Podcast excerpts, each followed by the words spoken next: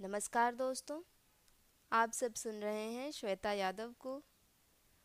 आप मुझे याद रख सकते हैं शायरा के नाम से। जी हाँ शायरा। और ये इसलिए क्योंकि ये शायरा शायरियाँ पढ़ती भी है और लिखती भी है।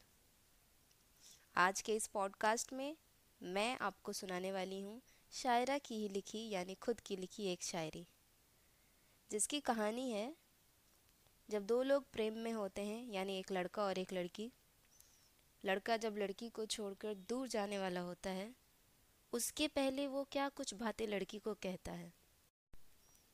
आज की इस शायरी में मैं आपको वही बताने वाली हूँ। तो चलिए शुरू करते हैं।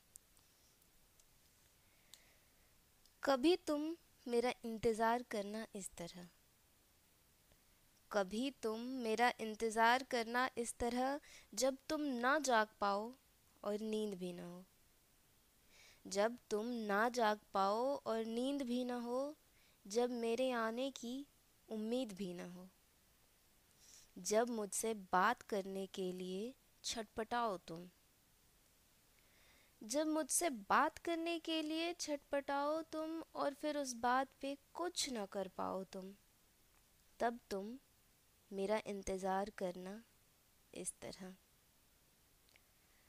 तब तुम मेरा इंतज़ार करना इस तरह, जब मेरी किसी फैसले पे तेरी उंगलियाँ उठें।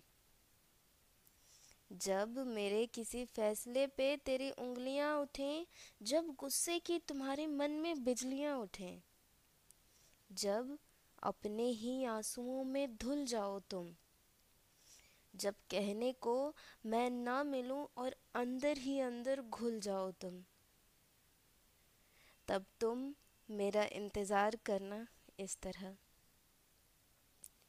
जब वादा करके जाऊँ कि कुछ बदलेगा नहीं। जब वादा करके जाऊँ कि कुछ बदलेगा नहीं, जब तुमको समझ में आए कि वो लौटेगा नहीं। जब मैं कहूँ कि मेरी मजबूरी इस बार भी तुम ही समझो। जब मैं कहूँ कि मेरी मजबूरी इस बार भी तुम ही समझो, जब मैं कहूँ अब काम है, ये प्यार भी तुम ही समझो। तब तक मेरा इंतज़ार करना इस तरह। अगली शायरी के लिए अगले एपिसोड का इंतज़ार करें। धन्यवाद। Yeah.